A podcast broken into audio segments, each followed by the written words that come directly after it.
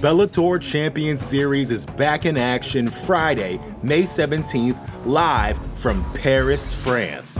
Reigning bantamweight champ Patchy Mix defends his belt in a rematch against dangerous submission specialist Magomed Magomedov. And Cedric the Best Doumbé makes his Bellator debut in front of a home Paris crowd versus Jaleel the Realist Willis. Don't miss the action live at noon EST on HBO here in the US. And visit Bellator.com slash watch for information on how to watch around the world. This is the very first time you'll be able to stream a Cedric Doumbé fight here in the US, so make sure you don't miss it. What does it take to be an entrepreneur, and how is it changing in our ever evolving business landscape? This is Scott Galloway, host of the Prop G podcast, and an entrepreneur myself. Right now, we've got a special three part series running all about the future of entrepreneurship. We're answering your questions on work life balance, how to raise capital for your business, and more. Because when you're an entrepreneur, it's always important to look ahead at what's to come. So tune in to the future of entrepreneurship, a Prop G Pod special sponsored by Mercury. You can find it on the Prop G Pod feed or wherever you get your podcasts. You're listening to the Vox Media Podcast Network.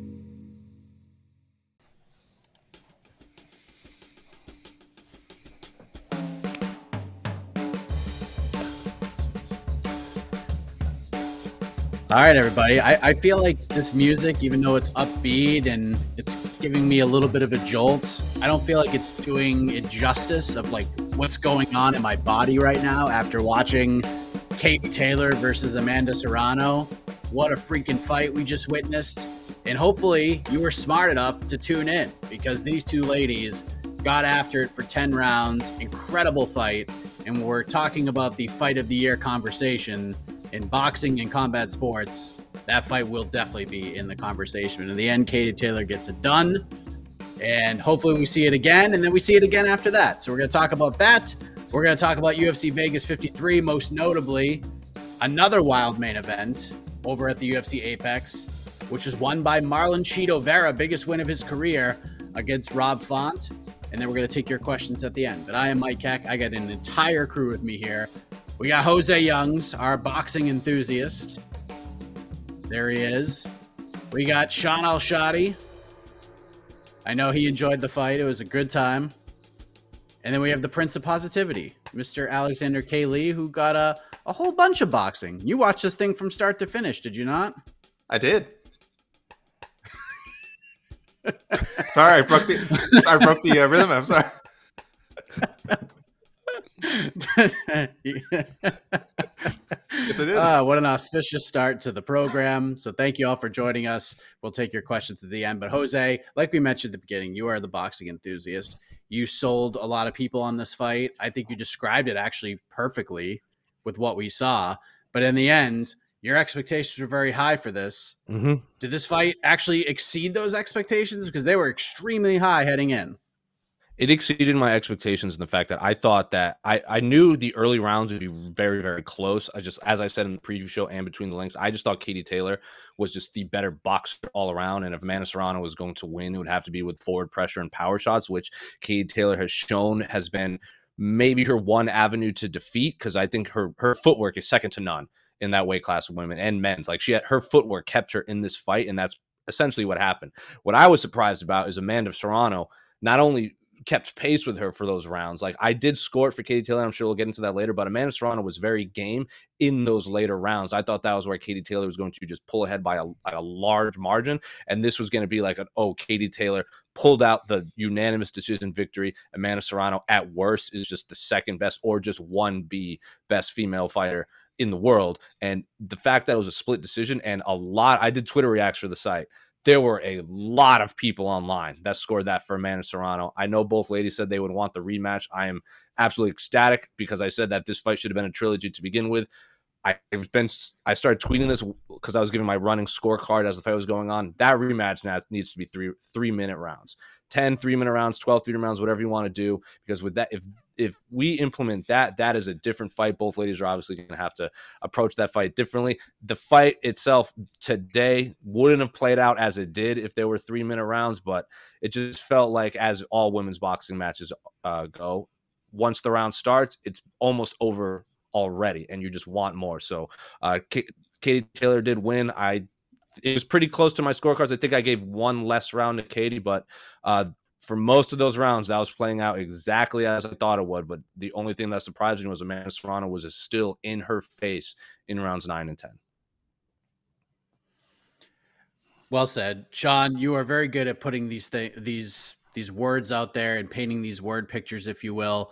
And what was amazing about tonight is that, like, it's a little different than last week because last week we got Tyson Fury, that fight, ninety five thousand people at Wembley Stadium, and then we flip it over to ESPN Plus and we get Mike Jackson versus Dean Barry inside the UFC Apex.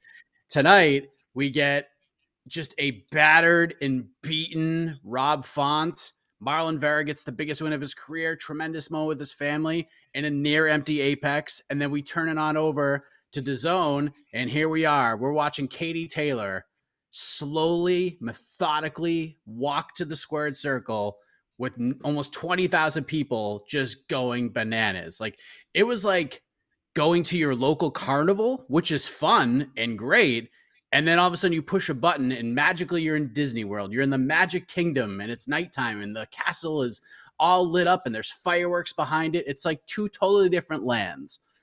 Just your overall thoughts of what we saw, the the atmosphere, the environment, and how this fight actually delivered tonight. I mean, man, what a night right? Just like generally, what a night to to go from Vera Font, as you said. I mean, you put it very well. To go from Vera Font and then immediately switch over to Ter- Taylor Serrano, that was a real treat from the Blood Gods that we got tonight.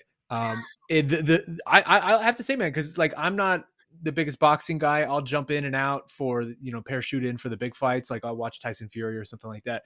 But obviously, I, I was tuned in this week. You you hear you know how historic this whole fight is, and then you know all the build up to it. And that was genu- genuinely one of the best boxing fights I've seen in my life. Round five, in particular, was one of the best rounds of combat that I have ever seen. Just in general, the brawling that was going on in that fight, the shifts in momentum, the stakes, the crowd, everything. MSG felt like it was 10 hundred or it was a 100,000 people in it. Like everything about this fight lived up to the moment, to the to the historic nature of it.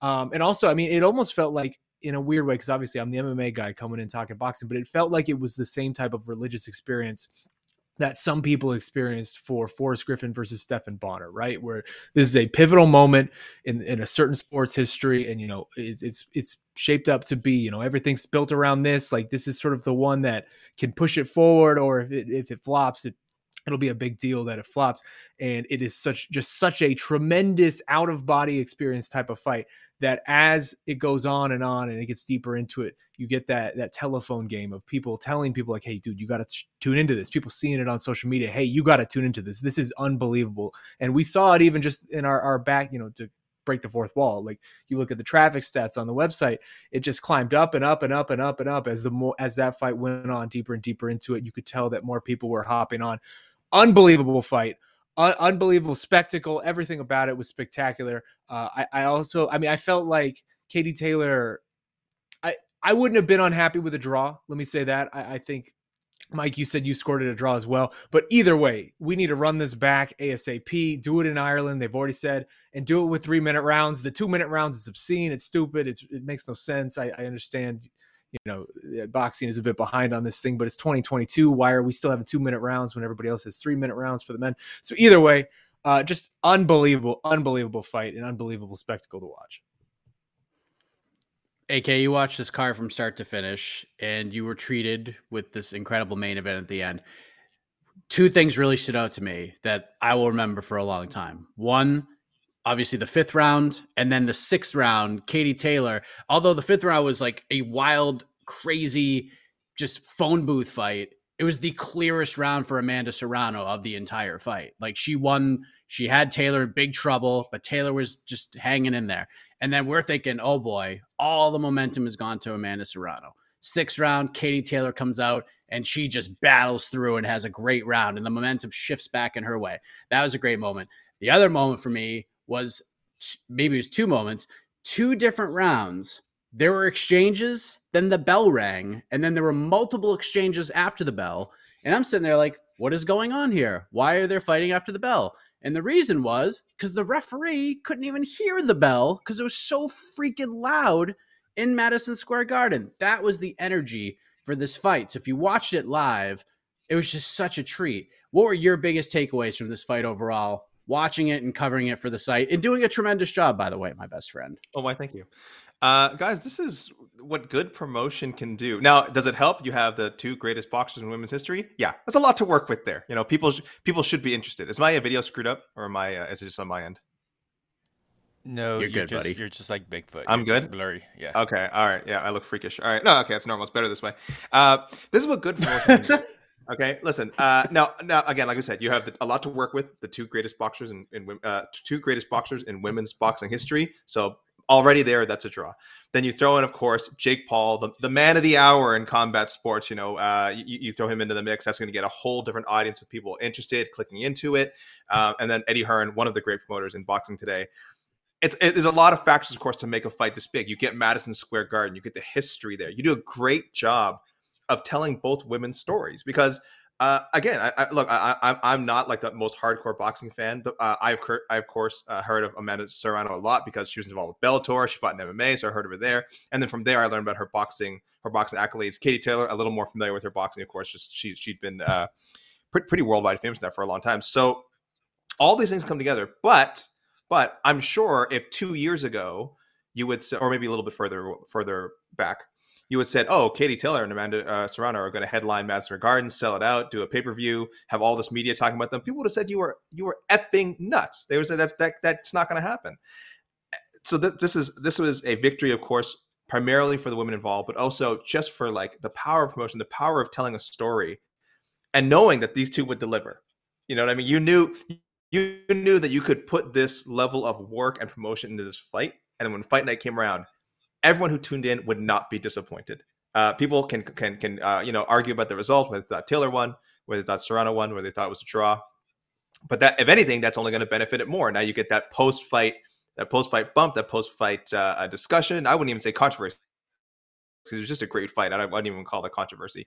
And then hopefully a rematch down the road. So it, it just really could not have gone better. I'm sure we'll see the pay per view numbers. Uh, you know, we'll, we'll get an idea of that in, in, in the coming week or in the next couple of weeks. And you know, it's not going to be you know Mayweather level. It's not going to be Conor McGregor levels. But I think when people realize how uh, how far women's boxing comes and and how like how how much these women struggle to get this level of relevancy, I think they're going to be amazed no matter what the number is. And uh, it was just a, it was just such a fun, such an enjoyable, fun fight, crazy atmosphere. Again, Madison Square Garden, it's a sellout with less than twenty thousand people. It's not like the biggest arena, but the fire that people brought to it, it really did feel like it was 100,000, 200,000 people. It was almost as loud as Wembley was for for uh, Tyson Fury's fight. I swear. At least that's the way it came off in the broadcast. That's what a big fight is supposed to feel like in Madison Square Garden. Like that's, you know, when you were in the 80, growing up in the 80s and the 90s, when people talked about Madison Square Garden and watching big fights in Madison Square Garden and even like big moments in pro wrestling, you hear all these stories. And I've been to Madison Square Garden a couple times. I was there last I was there you, was UFC 244. And yeah, there was a buzz in the building for Masvidal Diaz. It was cool for the main event. Rest of the night, you didn't get anything close to what we got tonight. Nothing even close to it it was just amazing. It was one of those like sort of throwback moments in combat sports where and it, and it was two women delivering, which which was incredible. So hopefully they get they can run this one back. I thought the promotion was fantastic. Eddie Hearn, Jake Paul. Yes, at times I feel like those two getting the shine did it kind of take away from things in a way? Yes, from a purist standpoint, but it also it actually built interest for this fight, like Jose talked about. Jake Paul very polarizing individual. Eddie Hearn, again, if you're bored one day, let me just tell you all, if you're bored one day and you're like not feeling well and you're looking for something to do to pass the time, just YouTube search Eddie Hearn and just watch his interviews or anything he does, and it, you'll be blown away. We've you'll be hooked. we've It's a I've- rabbit hole that you just don't want to climb out of. I've said this a few times, but in the like peak of the pandemic, before we had like vaccines and everything, and I was having to drive to Las Vegas like every other week for like one of those Apex shows, and we're still having virtual media days, and everything in Las Vegas was shut down. Our good friend uh, Oscar Willis and I would just sit in his apartment, and we would literally pass the time watching every single Eddie Hearn interview out there. Like we text each other Eddie Hearn interviews, just like the stuff that he says is the best. So do yourself a favor. The next time there's no UFC fight or Bellator fight on a weekend, literally just watch Eddie Hearn videos and you'll know what I'm talking about. It's tremendous stuff. By the way, Jake Paul tweeted out about 10 minutes ago just one word, and that word was robbed. Feels like he was robbed. Was was Amanda Serrano robbed? Does anyone want to take does anybody have an argument here that they want to present that Amanda Serrano was robbed tonight? Uh, I don't think close fight, as AK has said many a time, not all close fights are robberies. I scored it for Katie Taylor. I can very easily, like, if someone wants to argue that Amanda Serrano won, I'm not going to argue back. She, I think, very obviously had the more power shots in several of those rounds. She had a late flurries a lot, and I think Katie Taylor was very flustered, didn't know really what to do uh, in there a few times. But I think just her boxing acumen and IQ just kind of pulled it out at the end. But if someone wants to argue that Amanda Serrano won, or at worst it's a draw, I'm not going to argue. I think a split when that fight ended, I'm like, this is going to be a split decision for one lady or a draw because I can't see any judge giving. I can't see all three judges agreeing on that. I wouldn't have been surprised if it was like one one draw, if that makes sense. Like it could have been any. It could have been anything. Pride rules. By Pride rules. Serrano. Yeah, that was Pride rules. Serrano. There, there's your robbery. Uh, if you're going by pride rules, Serrano won, had Serrano had the biggest round, round uh, round Sure. five, round five, round yeah, round five, Yeah. and uh, almost finished the fight. She's she's the of the of the two, she's the closest who came to finishing the fight. So pride rules. Uh, there's your robbery. But I mean, I I, I scored it for Taylor. So That's Yeah. exactly what Mannix. I was going to say. AK. It's like I don't I don't know that boxing sensed it. fans ever say by pride rules somebody won. I'm sure that is not in the lexicon of boxing fans, but if I, I would agree by pride rules Amanda Serrano won. But either way, I don't feel like there's a real loser coming out of that fight, right? Like I know that's super cliche to say, but like that was everything it needed to be. It totally held up in the moment. And I think both women coming away come away from that looking like stars. And I think the rematch is just going to be huge because there's going to be a rematch. Yeah, and you know who's uh, not calling? You know who's not calling robbery? Amanda Serrano. She was like very gracious in defeat. Like I, both women would have been that though, because all I they understood the moment. This is important for women's sports. No one's gonna Yeah, she- like I'm. I'm more surprised that Amanda Serrano's coach, who historically has, like, he got like suspended from his last fight for, for like six months or whatever after Amanda's last fight because he was just being absolutely horrendous to Amanda Serrano's opponent. And Amanda Serrano dominated her. And he was just throwing a fit and just saying the most horrendous things to her opponent that he got suspended by like one of the boxing commissions or whatever. So like I am more shocked that he didn't throw a fit than anything else in this. Yeah. Oh yeah, that was the uh the first Woodley Paul fight, right? Where he did that? Yeah, I He remember got that. he he was he- not because uh, because right. because Amanda Serrano fought a Mexican woman and he was so annoyed that they game planned for like this hard nosed gritty Mexican fighter and that's not what they get that he just belittled her opponent the entire fight and got suspended for it. Well, luckily, cooler heads prevailed here.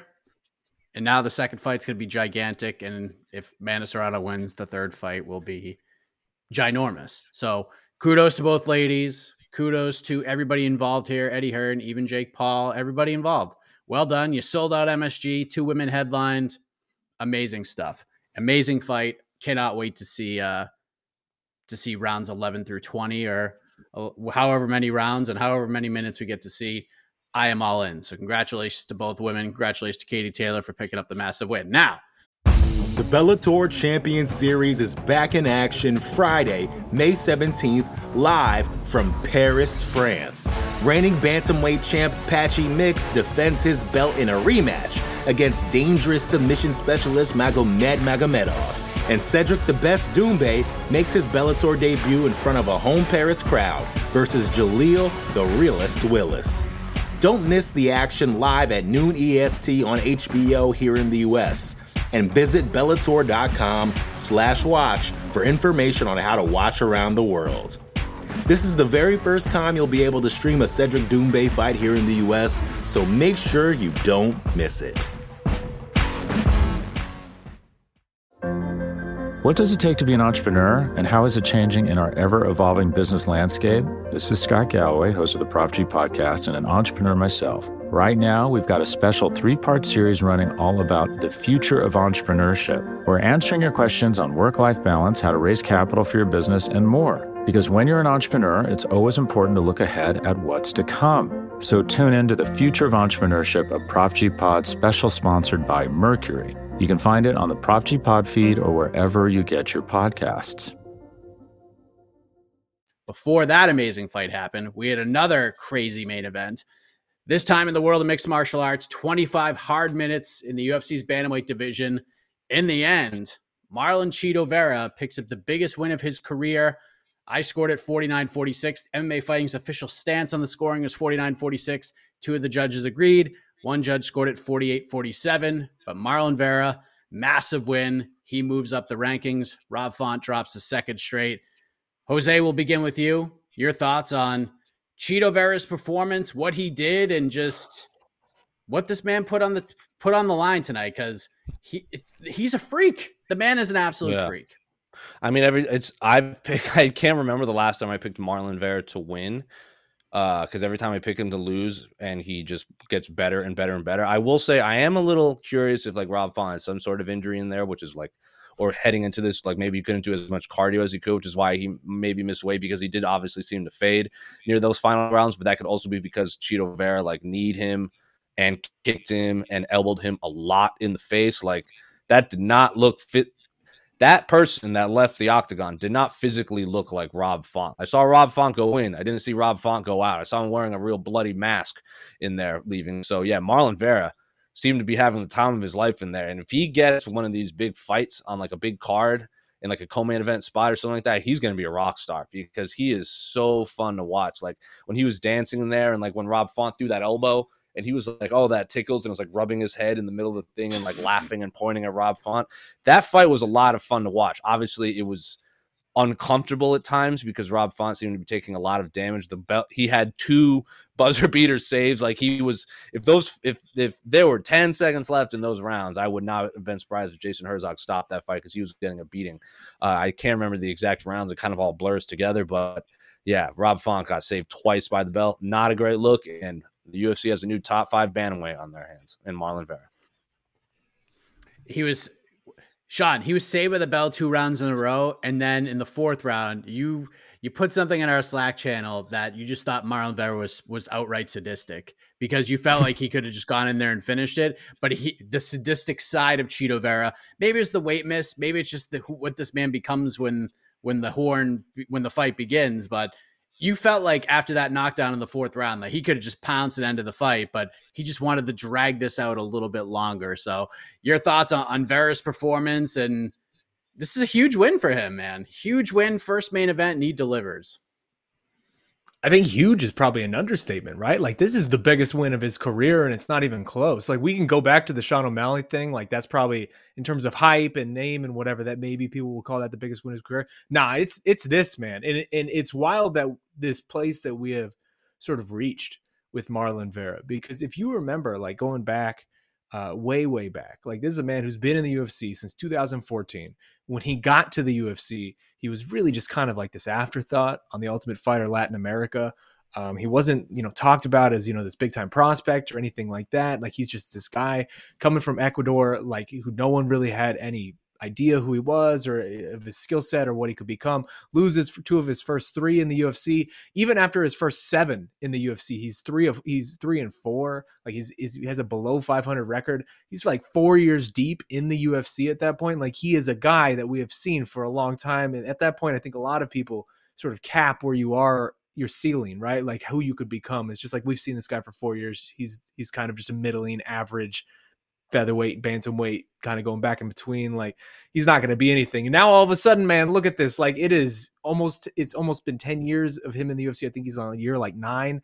And he is a, just a murderer in there. Like he is a genu- genu- genuinely unbelievable the degree to which he has evolved on all levels of his game. Like he is an all-around force in there. He's ferocious, he's mean, like he has charisma for days too when he's in there, when he's out of there, like everything about it. Like this is the breakout win he has been looking for.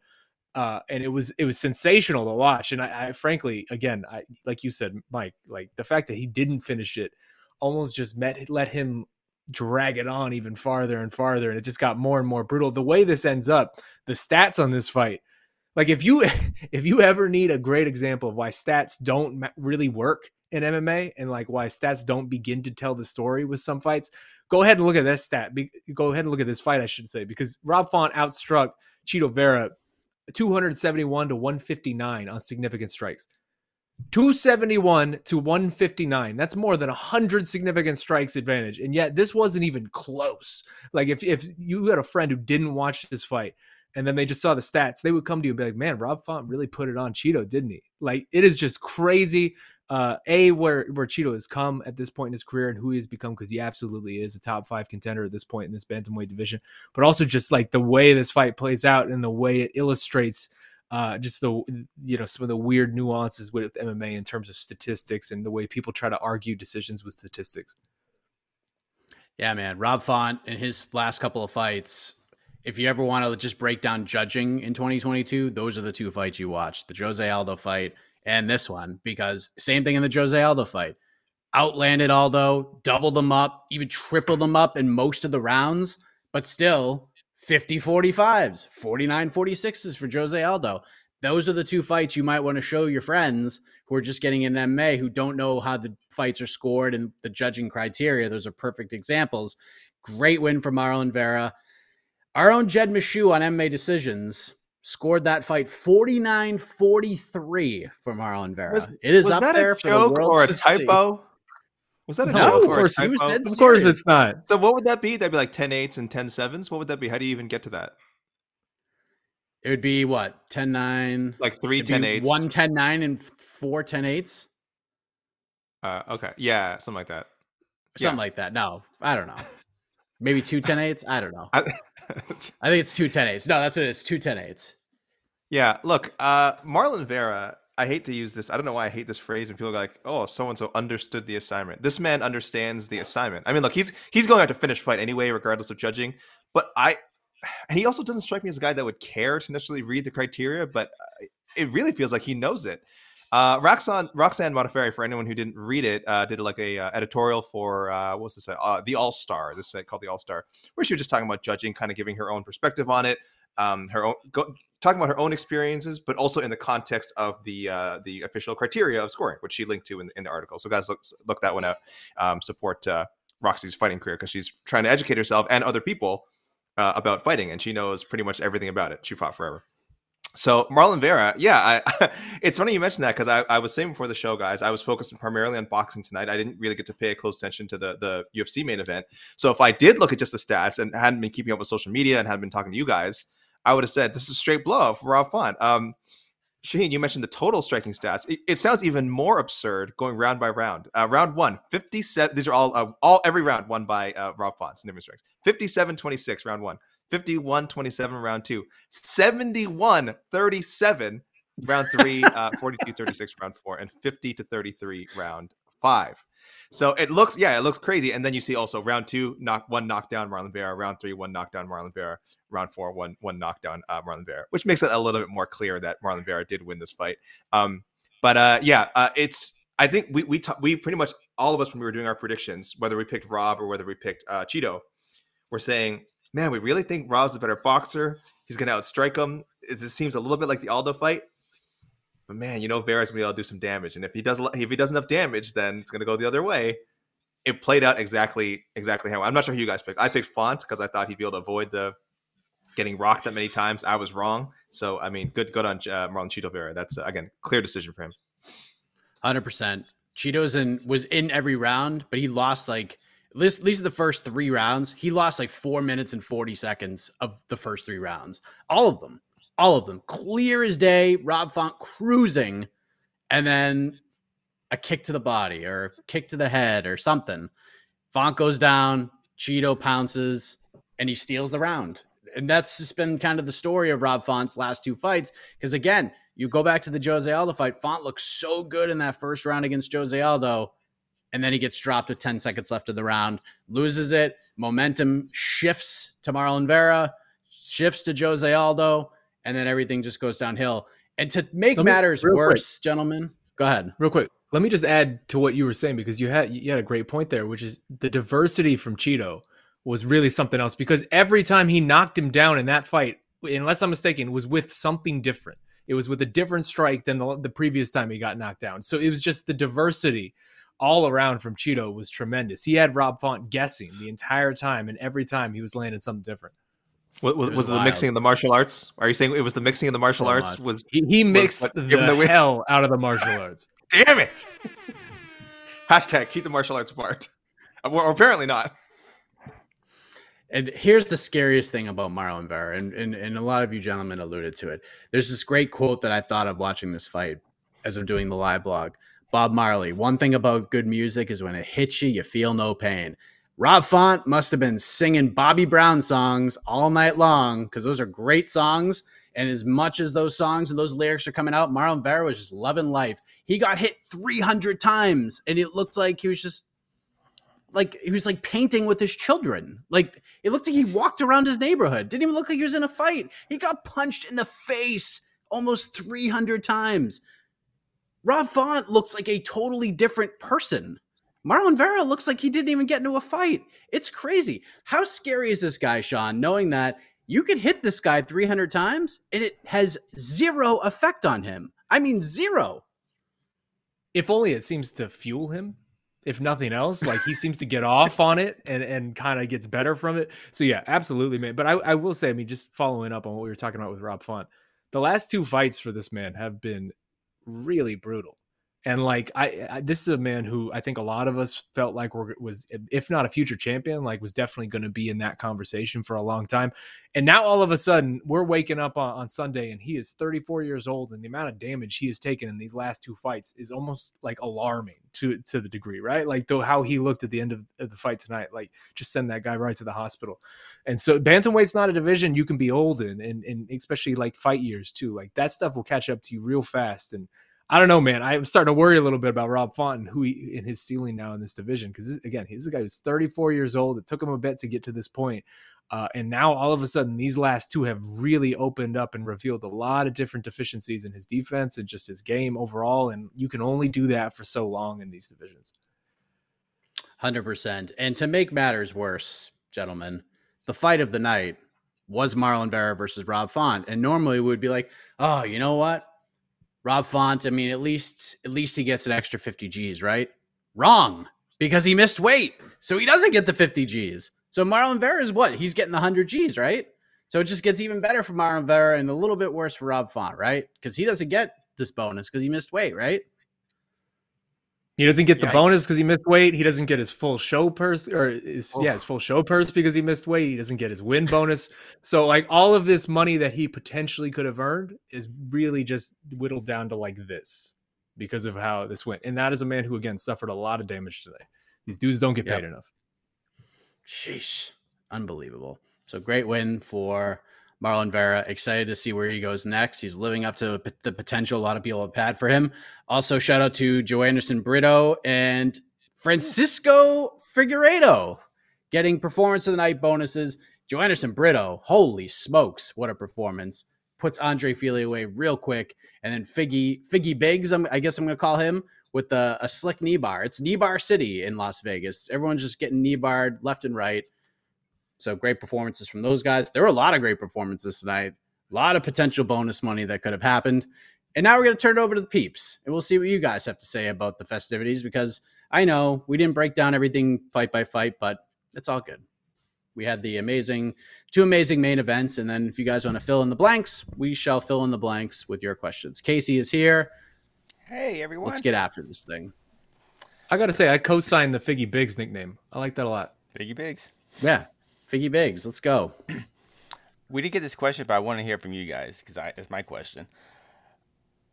We talked earlier about who has uh, who has more to lose in this fight, and we said uh, Rob Font. If Rob Font loses this fight, though this is worse than Vera, is Rob Font is he ever going to be a title contender? Is this is this the last we've seen of Rob Font in that kind of upper echelon bantamweights?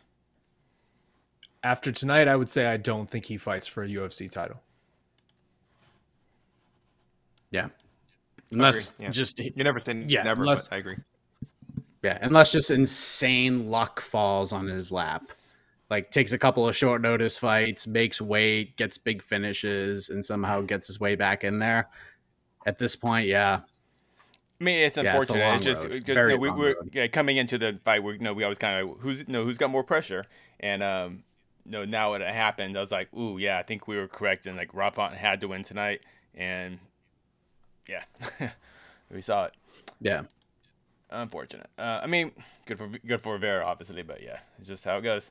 Yeah, and Vera's such an interesting guy too. Like he's a really interesting guy with a really interesting story. Mm-hmm. Not saying Font's not an interesting guy because he is an interesting guy, but he's just they have that Patriots mindset where it's just like, eh, we're not going to look ahead. We're not going to talk trash.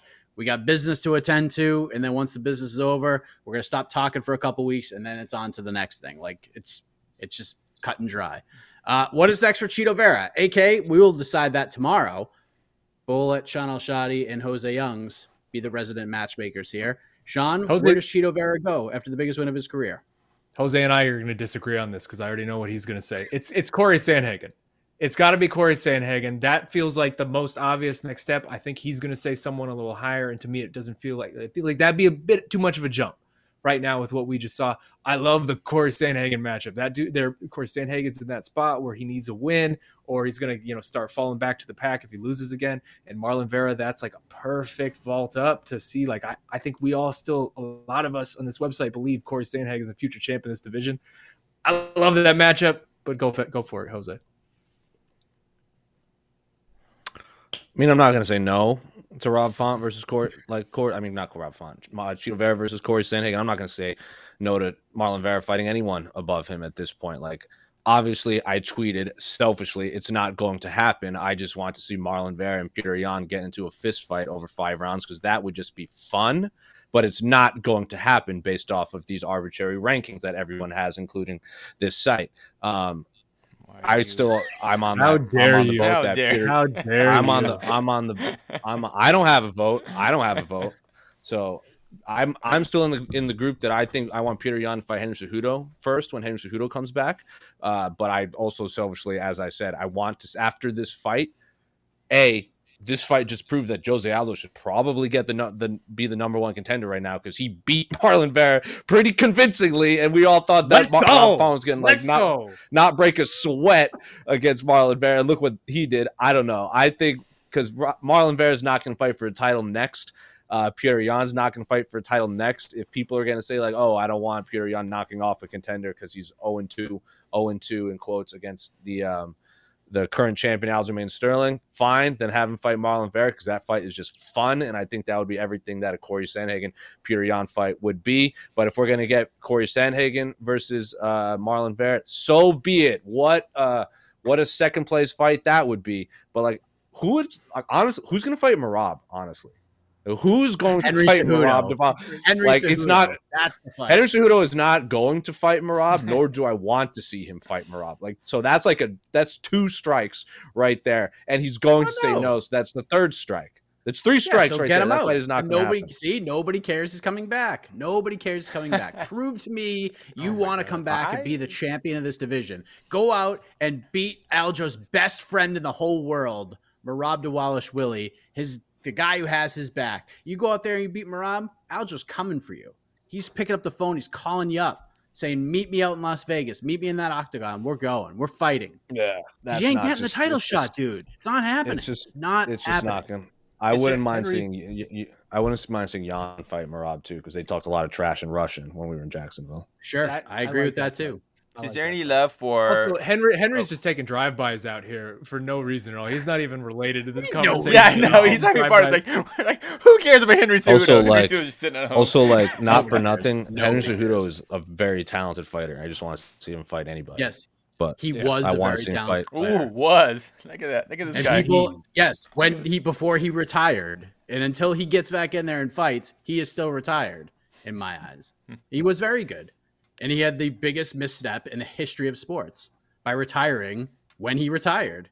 It was a The terrible biggest in the history of sports. wow. One of Of all them. sports. I'm I'm gonna go on record One saying I don't know Len Bias doing drugs at the night he got drafted is probably a bigger Ooh, misstep because he's died. So that might be a little Maybe. bigger. In recent MMA history, Henry Cejudo is probably there.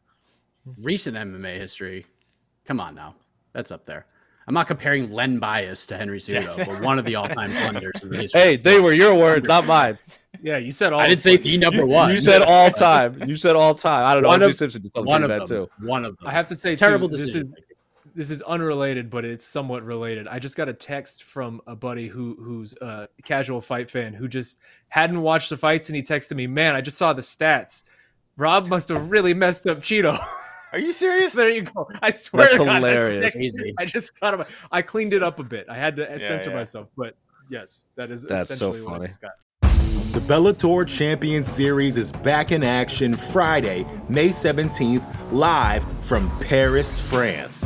Reigning bantamweight champ Patchy Mix defends his belt in a rematch against dangerous submission specialist Magomed Magomedov. And Cedric the Best Doumbé makes his Bellator debut in front of a home Paris crowd versus Jaleel the Realist Willis. Don't miss the action live at noon EST on HBO here in the US. And visit Bellator.com slash watch for information on how to watch around the world. This is the very first time you'll be able to stream a Cedric Doumbé fight here in the US, so make sure you don't miss it. Oh, but real quick before we go off this, it can be yes or no question, yes or no answer. What? Uh, any love for running back Chito and Song Yadong? No, Chito's not? on an upward. Uh, Chito's Song high up right now. Song Yadong just knocked out Mar- retired Marlon Marlon Moraes. To me, He's Chito is a a tier above him right now. But why? He's a tier above him right Hmm. now. Yeah, I don't. I just think. Well, you know, I think that I think having the being in the main event really helps. I think that really helps. You know, so Yeah. all the focus. If this was like the third fight in the card, we, you know, but eh, I get it. But uh, Also, yeah, it's I would love one of you. those things. It's one of those things too, where Song Yadong's 24. He's got a long road ahead of him. Like Chito's been at this for like 10 years. He doesn't need to take a step back right now. Like this is Is his moment back? to be. Wait, that where- would be a huge step back. Yeah. Where, where, where's, Marlon Vera- Marlon is gonna be a top five UFC fighter on Oh, be- Tuesday. based on Rob's ranked based on Rob's in UFC ranking. Based on Rob's Yeah. ranking. Okay. Hundred percent. Yeah, hundred like percent. this is So like he this would is have to Chito's back like six spots to fight Song Yadong. No way.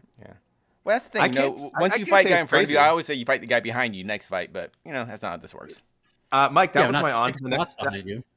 Mike, that was my on to the next one pick after uh, after the last time Song Yadong fought. Was I said he should fight the Rob Font Marlon Vera winner. So There you go. Yeah. Now you, I you, can go with Chase, that. you're not you're not crazy. Probably not Yeah. go with that. There you go, I one pick like- done. You just you just had someone say Song Yadong O'Malley. I That like was a mistake. That was a mistake. I like that. too. But Song kinda Yadong like O'Malley that. is cool too. Yes, that's good too. All right. Do, That's do, a, do. that's actually the that's actually a really good fight to make. Yeah. But Uh, two young guys, Chito Yadong. Yeah, listen. Well, they'll see. We'll see it someday. I have a feeling we'll see those two fight again someday when their stakes I are much higher than where they're. But he wants that one back, right? Where they're at right now. You know, you know, Chito Vera say another- no. Chito Vera that's another yes. thing. Well, yeah, he'll say yes to anything. But that's another thing about that's crazy to me about this whole Chito evolution is like that dude's not even 30 yet. That guy's Yeah. 29 years old somehow, and he's been in our lives for like eight, nine years. It's nuts. That was his We 19th really watched UFC this guy grow up in the UFC. Hey man, 19th fighting, UFC fighting the best weight class in the world. That's not true. 150. No one here to say otherwise. So to show you, you're- I can't hear you. Your mic's broken. Uh, I can't hear exactly what you just said. Uh, just um, want to know a lot, a lot, a lot of um shared enthusiasm from the people online. So just want to put that out there. Craig was hyped all week, exceeded his expectations. Tremendous Not winning fight. our poll. Absolutely Not winning our poll, by the way. I threw a poll which show had the better main event. UFC Vegas 53 winning in a landslide. Now we probably do have an MMA. We, our our audience probably a little MMA biased in fairness, but uh, 62% Probably UC didn't Vegas watch it. 53. Probably didn't watch the boxing. That's fine. 38% Taylor versus Serrano. So I don't know. Maybe that's even a stronger. Given again, given our, our uh, the makeup of our audience, maybe 38% for Taylor That's. Serrano is actually like pretty high. Agreed. There, there was a sold out Madison Square Garden, and there were 15 people watching live for the Apex card. I'm. That's just. Yeah. Okay. also, also I am kind of- rowdy. I- it was a rowdy 15 people in that Apex. I was I hearing also- heckling. yeah. I was hearing I- heckling all night. I am. I am also just kind of asking I- what is the better. What was the better main event? I- so I mean, say I, I I think wanna people say did watch both. Yes, sir. because I uh-huh. because I've been to like a million of these Apex cards. Have like I'm not trying to be a dick right now. Like I generally don't know. Have any of you guys been to an Apex card, like a fight inside the Apex? Uh, during the pandemic, Not not, a- not, not a with fight fans, night not card. with fans. Like- Dude, a it's great. It is fun because it feels like you're in a high school gym and the the gym like the the seats are like split in half. So like one side is all one fan base and one side is the other, and they can still bring in flags. So it's a lot of fun. So like when Yair and Max Holloway fought, it genuinely felt like two rival high schools getting into a fist fight. So like I know everyone I know there's people on the MMA hour that always poo poo the apex and this and that. I don't hate it, especially for like these types of fights when you have like fan bases like this because they it gets lit in there. It just it's a little expensive if you want to buy a ticket because of the lack of seats. Well, they, that's the UFC's decision. They could sell those seats fifty dollars if they wanted to. It seemed it seemed like this particular group that was in the building for this particular night were a little extra saucy, like a little extra saucy. We had some Bisping sucks chants thrown in there. What was what, that was, was that Luke Rockhold was- in the crowd? what was the post fight interview? Is Bisping got a you suck, but he was interviewing somebody oh else? yeah. Who, What was who- that? I'm trying to remember. I'm trying to remember. There's something fans are not happy with this person who got announced the winner. I don't know. You know, hey, if, if have to go you're if you're that type of fan and you want to make sure you're heard, pay your money for you UFC Apex card. Uh, Yeah. I don't This know. would have been I know. I know the fight Paul you're talking about. night. I know the fight you're talking about, Mike, because there was also a bunch of boring Yeah. in the background of the post-fight interview too. So I don't know what that was. Was that the was that the Jotko Meerschaert fight? Jocko? It's gotta be Jocko. It might have been Jocko. Yeah, Which, what, I like you know that. what- That's the, the the thing that like lets you remember what it was. Is oh boring. Okay, yeah. You know, we talked about you know fights that like, delivered had no has advertised. Jocko Meerschaert was exactly as we thought it was gonna go. It was The actually middle- better. It was a Oh, little bit. so? It was better. Okay, Yeah, it was. I the mean, it middleweight, wasn't yeah, great, some but it was middleweight better. fights. How about that Uh, Jocko? Two two straight now, five of six. Guy just finds a way. I mean, how about Andre Arlovsky? Oh, oh, oh, man? That's, Oh my this, God. one- this, this question is for Mr. AK Lee. Oh, please. How Okay, Conor well, again, 30 27 lose the split? So I have to do a robbery review. As soon as the fight was over, I got a couple of messages saying like, you, you know what to do. You got to do it. So uh, there will be a robbery review on Monday uh, by Monday. Uh, again, this was in the thick of one of the fights on. I think this was in the thick of one of the fights on uh, the Taylor Serrano card. So I actually could not watch. I was very sad. I did not get to watch uh, what I expected to be a very Andre Arlovsky-ish fight. It Uh, but I did see. I was looking at my feed. I saw a ton of robbery talk. It is always crazy when one fighter gets a 30-27 and still loses. Uh, it's one of the most inexplicable things. But I will have to watch the card to see. Uh, well, it sounds like this was a justifiable card. I'll have to watch to see how the other judges came to uh, 29-28s for uh, for Andre. But hey, congrats to Andre. He he makes I- again. I don't know if that's the case with this fight. I didn't I didn't get a chance to watch closely he finds a way. He finds a way to get to that decision. And once it goes to the cards with him, you really never know what's going to happen. So, I mean, 23 UFC wins now, tied the most wins in UFC history. Don Cerrone, Jim Miller. I mean, there's just.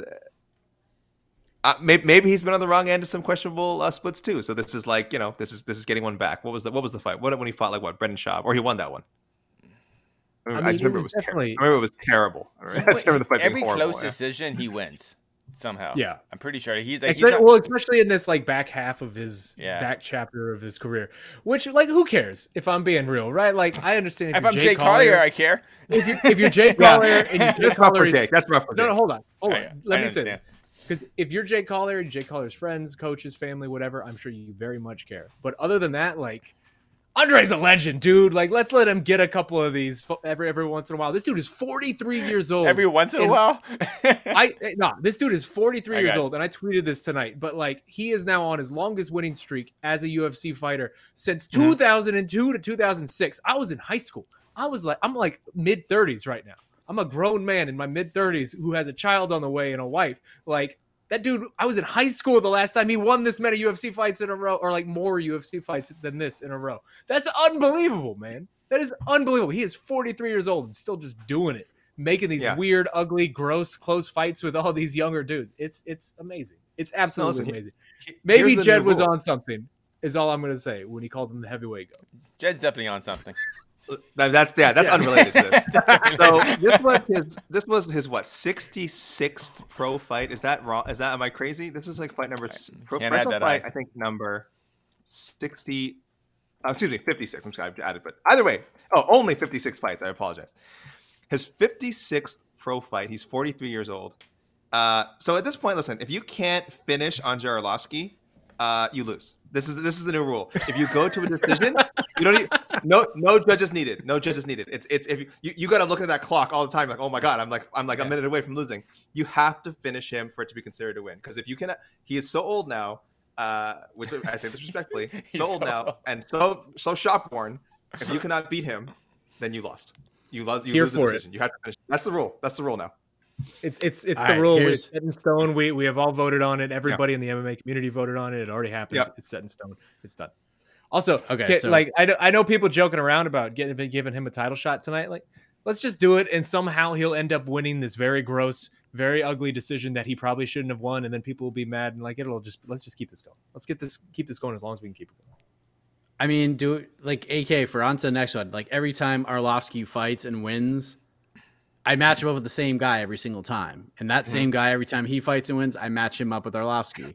Uh-huh. Is it time to do Arlovsky versus Oh, Alexander Romanov now? Is like, is Oh. it time? Oh, is that how you, is that how you host? every single Uh, time. Yes, it is time. It is time. And again, Alexander Romanov, if you don't get a finish, you lost. You lose. No, I hate that fight. Don't do that fight. don't, don't, don't do that to Andre. Don't do that to Andre. yeah. 1st Don't of all, that. why do you want to do What that if- to Andre? What, What did Andre do to you? Arlovsky versus Parker Porter. How about that? Yeah, That's, I like that's, that. That's, mindset. that, that's how we Parker's have. gonna fight coming up. Let's well, just keep whoever giving fighting. Andre Don't worry about him, and we'll fill Andre in. give Andre the lower tier guys in this heavyweight division, and let's Yeah. see how long this he can keep winning. Like, let's just do this as an experiment. Yeah, Andre versus that heavyweight. You go, oh, he's still in the UFC. One of the, those guys. Jarvis Daniel versus Andre Arlovsky coming up. What Although, about let's do a um, rematch. Let's do a rematch with Jake. Let's just run it back. yeah. what about uh big fat boy Chris Barnett? That'd be a fun fight. No. How dare you? First of Andre all, has dare you? never been an First exciting. of all, the disrespect, No. the way you address Chris Barnett. I'm, I'm, I'm, I'm, kind I'm stunned. I can't. I can't. I have some. Uh, but you know what? Let's talk about that other gentleman you mentioned, Mr. Yeah. Heck. We have to talk about Ro- Ro- Roman- Yep. ah, Romanov. Is Because he- Alexander Romanov ready for a top 15 opponent, even though he's expected to do that Chisha with minus 2200? By the way, let me just say this before we address this. The craziest conversation we had in our Slack channels today was about Alexander Romanov and where his rankings are. Because I'm I'm just gonna come out and say it. What I did with Arman Tsarukyan at 155 in our rankings, I'm not gonna do exactly that with Romanov, but it's gonna be pretty damn close. Romanov is going to go from unranked to probably a top 10 guy in our in my heavyweight rankings come June 1st. Who you it's very out? possible. Who's out? Who's out? I I totally I might mean, be there with you. Yeah, there's a couple there's a couple of guys who are on the wings. And here's why. Looking at the UFC ranked top 15 right now, he is a minus 1000 favorite against most of those guys. Like most of those from like 7 to 15, at least a minus 500 favorite. And then against like Walt Harris, against you know, Sh- Shamil Abdurakhimov, those guys, he's a minus 1000 favorite against all those guys. I would comfortably pick him easily without hesitation against two of the top five guys in the UFC heavyweight division right now. Like I All think right, he's well- that good. Let me cut in real fast because I'm curious where you see him at. So I'm looking at the UFC rankings right now. Tom Aspinall's number six. So you I don't know that I would favor him. I don't know that I would favor him beating Tom, but Volkov is number seven in that point. It's Volkov, Rozenstruik, Tybura, and that's you know that's when it starts getting getting a little weird. Yeah. Is that where you would the cutoff of like I would absolutely favor him to beat him because I I think I would definitely favor him favor him to beat Volkov. Hundred percent. Yeah, he's a minus five hundred favorite against Volkov. He's like a minus a thousand favorite against Jairzinho. A little closer to Tybura. Doc is massive favorite against all these guys. He's a gigantic favorite. Tommy Aspinall gets a little hairy. Derrick Lewis, I certainly favor him to win that fight. Ooh. Curtis Blaydes, And Tuivasa interesting. would be Tai I'm Tuivasa, I favor him to beat Tai Tuivasa. So, so Tai Stipe, Tuivasa's yeah, probably. Wow. So you have a, you would have him. So theoretically, you could have him like where do you have Stipe ranked at? Um, I think he's two. I think he's probably I think two for you or three. So you you would pick Romanov over Stipe right now? No, Is that, oh, is, oh, I, thought I don't know. I'd have to think Oh. about it. I had to think about it, but Think probably not. Probably not. Yeah, it's But it's tricky. close. so, it's so something I here- would have to He, he- he's hard to rank. It's- he is. Romanov. it's I- a I it's wanna- a really it, it's a really bizarre case with him because like the way that he has sort of been viewed just generally only it only seems like until very recently that people have even opened their eyes to him because like w- he's five fights deep in the UFC like he's been in the UFC for 2 or 3 years at this point but it, he was the way he looked tonight was obviously very very different from the way he looked when he came in right? He had a lot of baby fat he was kind of just like a generic looking heavyweight like tonight he looked like a monster man. Like whatever the, the, the new look is like he looks like he has leveled up physically and he was already there like in, in a lot of different ways before that so like whatever this is i'm all aboard this train because that dude looks like he's going to be a problem for a while and he's only 31 My Yeah. count. Uh, he was. I think it was. I think it was 244 for the weigh-in last week against Uh-huh. Chase Sherman, and he was like 237 for the weigh-in this week. down even So more. he actually lost like eight more pounds for this Um, weigh-in. he had six Well- pack yeah like he like this is not the same dude we saw even last year like this is crazy No. the the the, The- the metamorphosis this guy's at the way this question is phrased isn't I mean it's an easy yes. Is he ready for a top Oh, 15 yeah. opponent? I mean that's an easy yes. That's that's that's yes right off the bat. So for me it's going to be tricky. So I'm, I'm looking at my own rankings right now. So this is this is got a little inside rankings baseball for you guys. Um so my bottom half number my number 15 uh Phil De Fries KSW's champion. Uh, Ryan Bader, Bellator's champion, and then Sergey Pavlovich, who's been doing some damage in the UFC's uh, heavyweight division.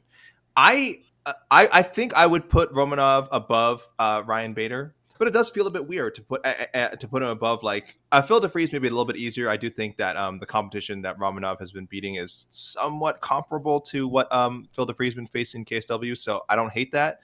Uh, Ryan Bader, I guess we have to see what happens with Cheick Kongo, or maybe it shouldn't matter. I guess you, you put him above Bader. Sergey Pavlovich is interesting because Sergey Pavlovich just smoked Abdurakhimov, and that's a better win than any win that Romanov has yet. Now, now then again, if you matched up Romanov and Pavlovich, I would favor Romanov, but Pavlovich is a hell of a prospect as well. So I don't know. I'm not. I, but I'm also, I think, uh, comparatively moderate when it comes to like throwing people up my rankings. I'm very slow. I'm probably the slowest, most like I need to really, really, really see something before I give someone a spot. So he's definitely entering my top yeah 15. you still have conor ranked in the top 10 yes we Who's, know who's, who'd beat him? Who, who's beneath him that would beat him? A Show me, lot huh? of dudes. Huh?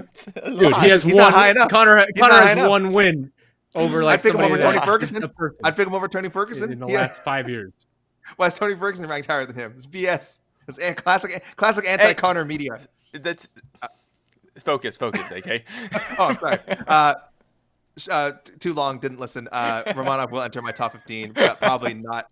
Probably not uh, fly up as high as it will on some of your guys. Because I, I don't always agree with Case's methodology, but I do agree. It's like this win. It's weird that this win over Chase Sherman, Literally the Is- worst is- UFC heavyweight. Literally the The worst UFC heavyweight. if not the worst UFC It heavyweight, just, it just I genuinely think it's how he. I genuinely think it's a how easy it was, but I also b understand. just I how he understand looked. it. It's how you look. sounds Like You can looking at a dude who's You can ripped is a little bit Absolutely. different for most people than looking at the guy with all the baby fat. I get it. Yeah. It's, it sounds a lot like the conversations we were having about Hamzat after the Leech fight.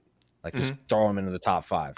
I- and now we're having the same argument about uh Shavkat, who's had until the Gilbert Burns win had better wins than Hamzat.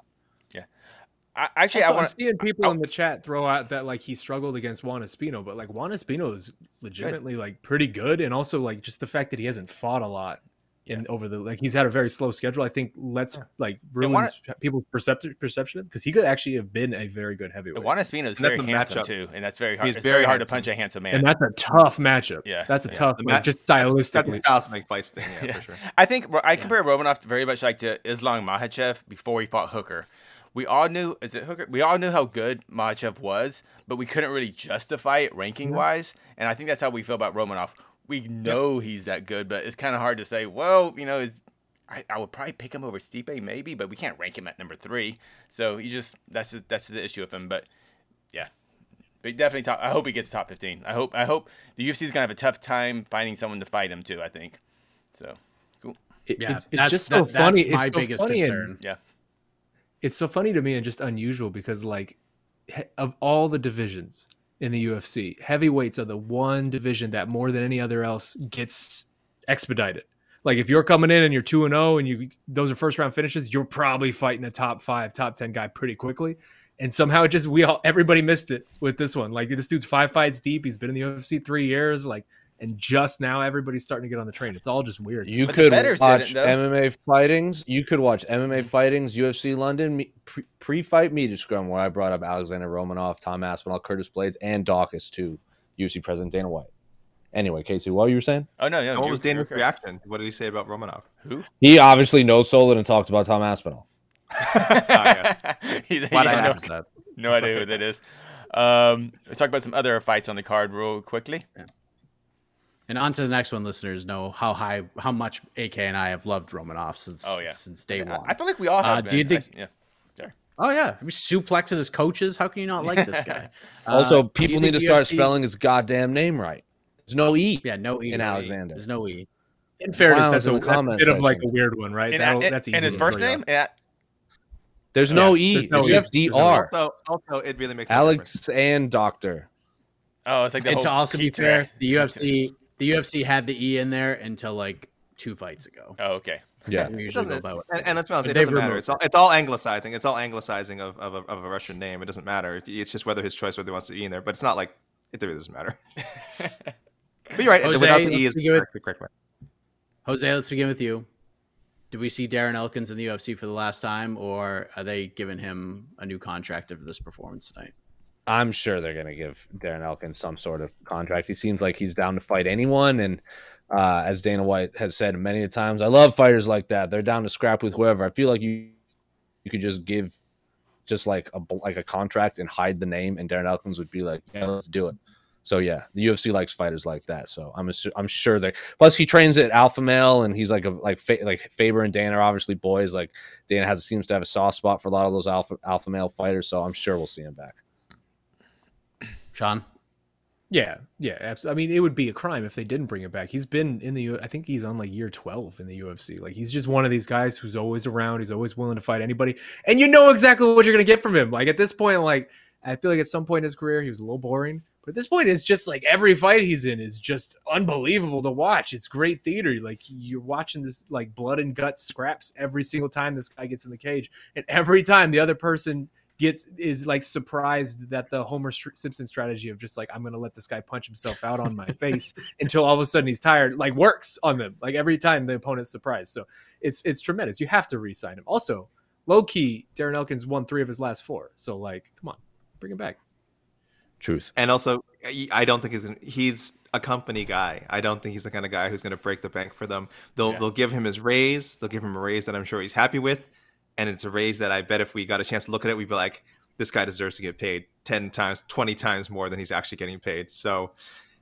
So yeah, it's a good thing he's going to re-sign. This will be with the UFC. It's- It's good for the fans, but uh, man, I hope Darren Elkins and his management team can just get a get a few more Somalians in there, you know, because they deserve it. This guy, this guy's taking some real long term damage, man.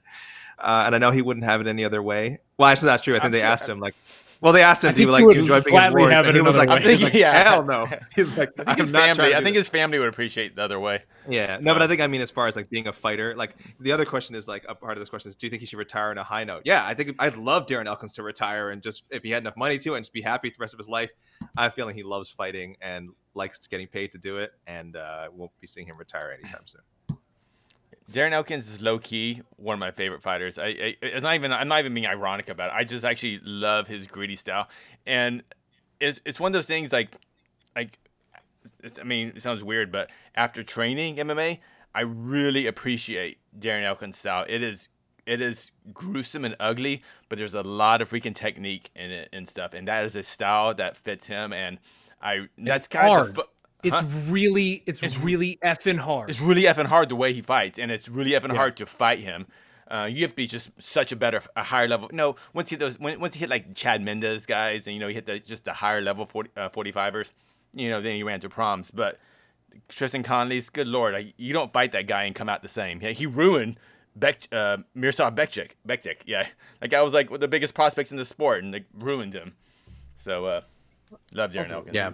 And, and listen, we talk about our we talk about Arlovsky setting records. Elkins extending his record he already had. Now his 24th UFC featherweight appearance and 16th win, only behind Max Holloway. So is Max the two what most what a successful stat! What a right? The two most successful featherweights in UFC history so far.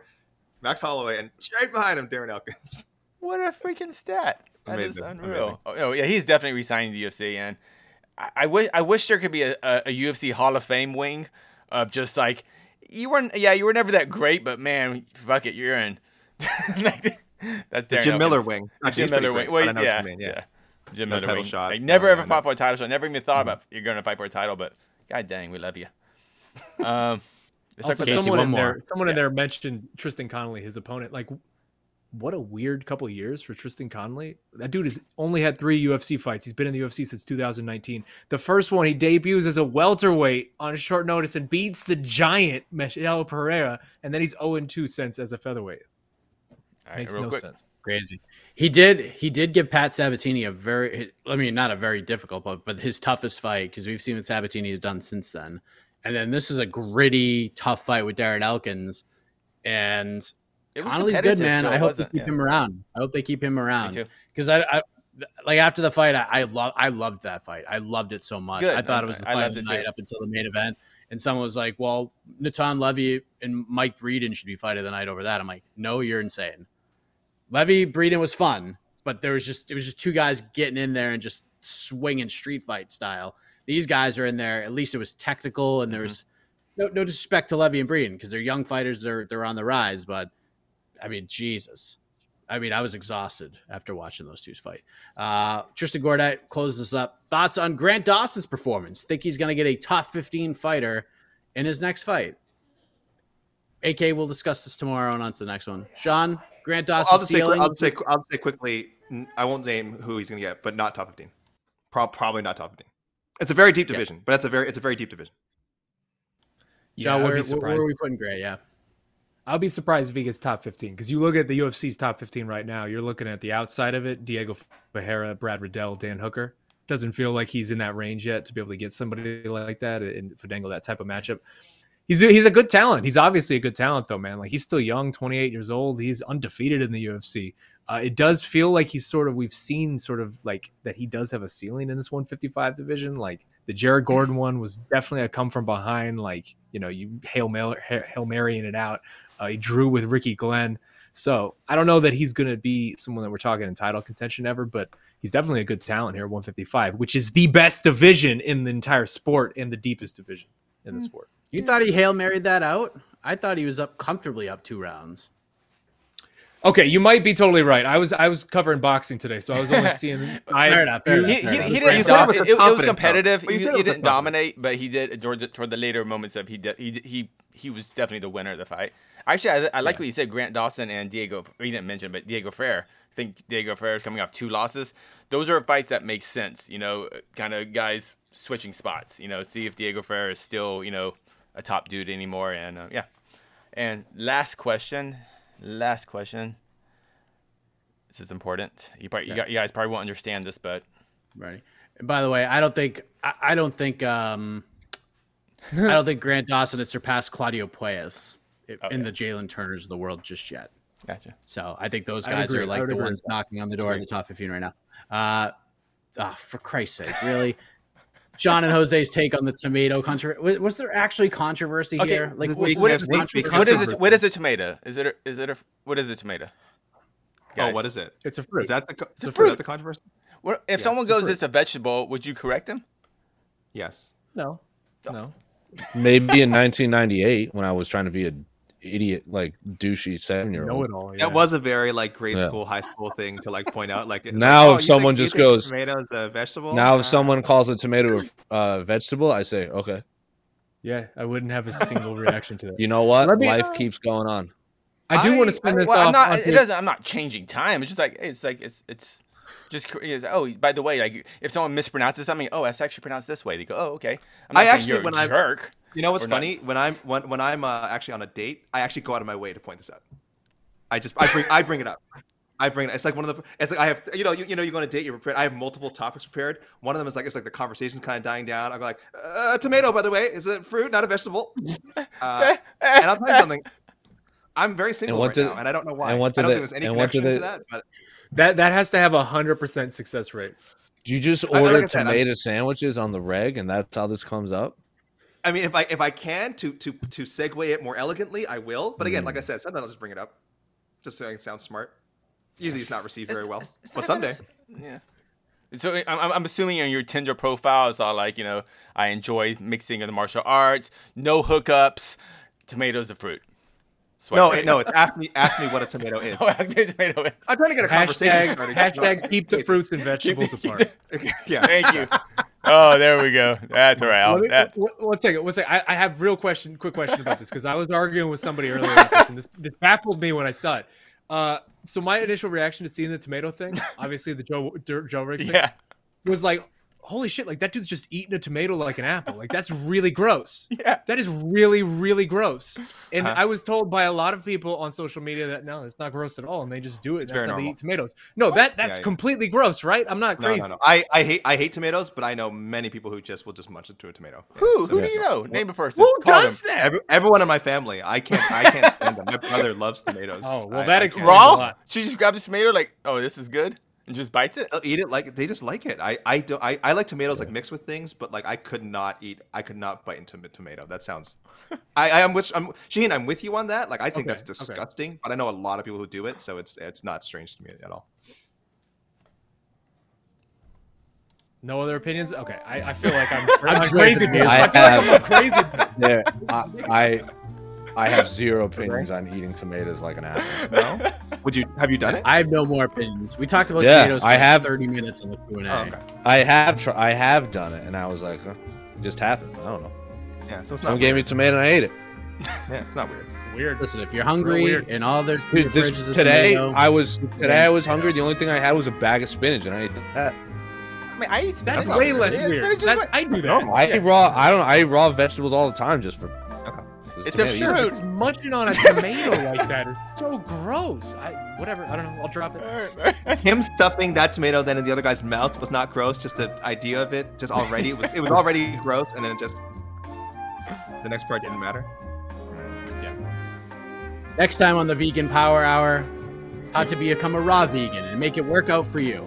And until then, everybody, for Jose, for Sean, AK, can't wait to see how your dating life goes the rest of this year. I am Mike Hack. Thank you to EKC on the production. Good night, everybody. Great night of fights.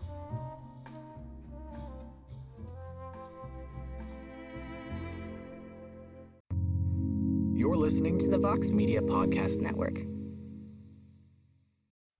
The Bellator Champion Series is back in action Friday, May 17th, live from Paris, France.